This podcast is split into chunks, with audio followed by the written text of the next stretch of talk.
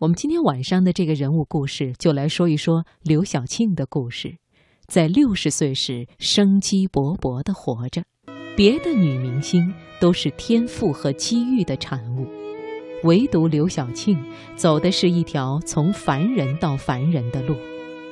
那些励志书上的规则，在她这里全都发挥了作用：勤奋、乐观、乐于助人，不放弃希望。不放弃爱情，要精精神神的活着，打扮得漂亮些，要锻炼身体，要学会理财。这些规则朴实无华，切实可行，而且他也身体力行地证明了这些都行得通。少女时代，她考进四川音乐学院附中，十五岁毕业去了农场劳动。几个月以后，听说部队招宣传兵。他就找了个机会爬上火车，找到部队的首长，表演了自己的才艺。他在音乐学院附中学的是扬琴和声乐。之后，他获得机会演歌剧、演电影，最终成为我们所熟知的那个刘晓庆。他不随波逐流，一开始便是逆流而动。青年时代，他演电影、主持春晚、走学、离婚、做生意、写书。在《我的路》这本书里，他详细讲述了自己的婚恋细节，还在书中提到，他为了在部队入党，每天都到食堂去擦桌子、搞卫生，做给所有的人看。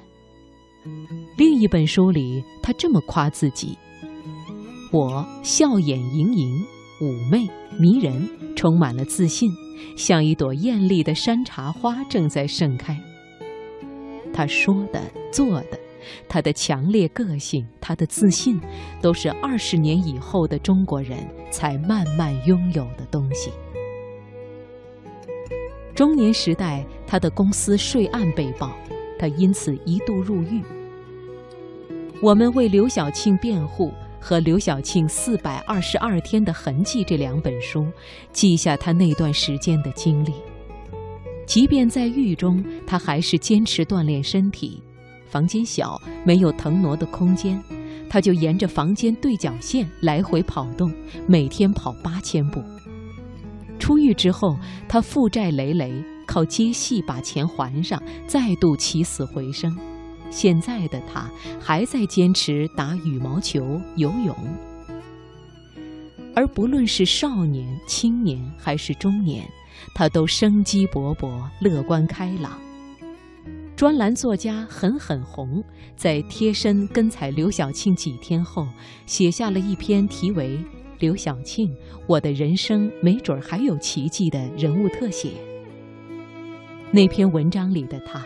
像一颗小小的太阳，热浪扑面，永不停歇。他替朋友操心一切事情，招呼他们去大理玩，安排好全部行程，还整天担心他们玩不好，时时追问他们的感受。他总是对朋友送上赞美，朋友说几句话击中他的心坎儿，他也会觉得对方帮了自己，每次见面都要感谢。对于自己喜欢的东西，刘晓庆从来都是这样：欣赏了又欣赏，赞叹了又赞叹。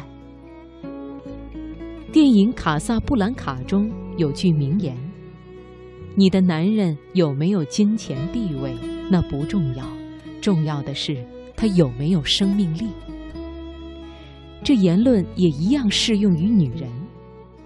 若不能像林青霞那么美，不能像钟楚红那么天真，总能尝试着像刘晓庆这样勤奋点、乐观些，并且培植、激发出更绵长的生命力。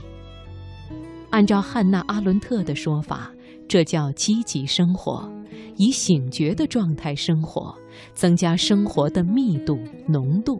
总之，得奋力折腾。而金钱名利是这种积极生活的世俗结果。每逢刘晓庆扮演十八岁少女，在微博上发布照片；每逢娱乐版用扮嫩作为与她有关的文章的题眼，总有大批网友奔去斥责和辱骂。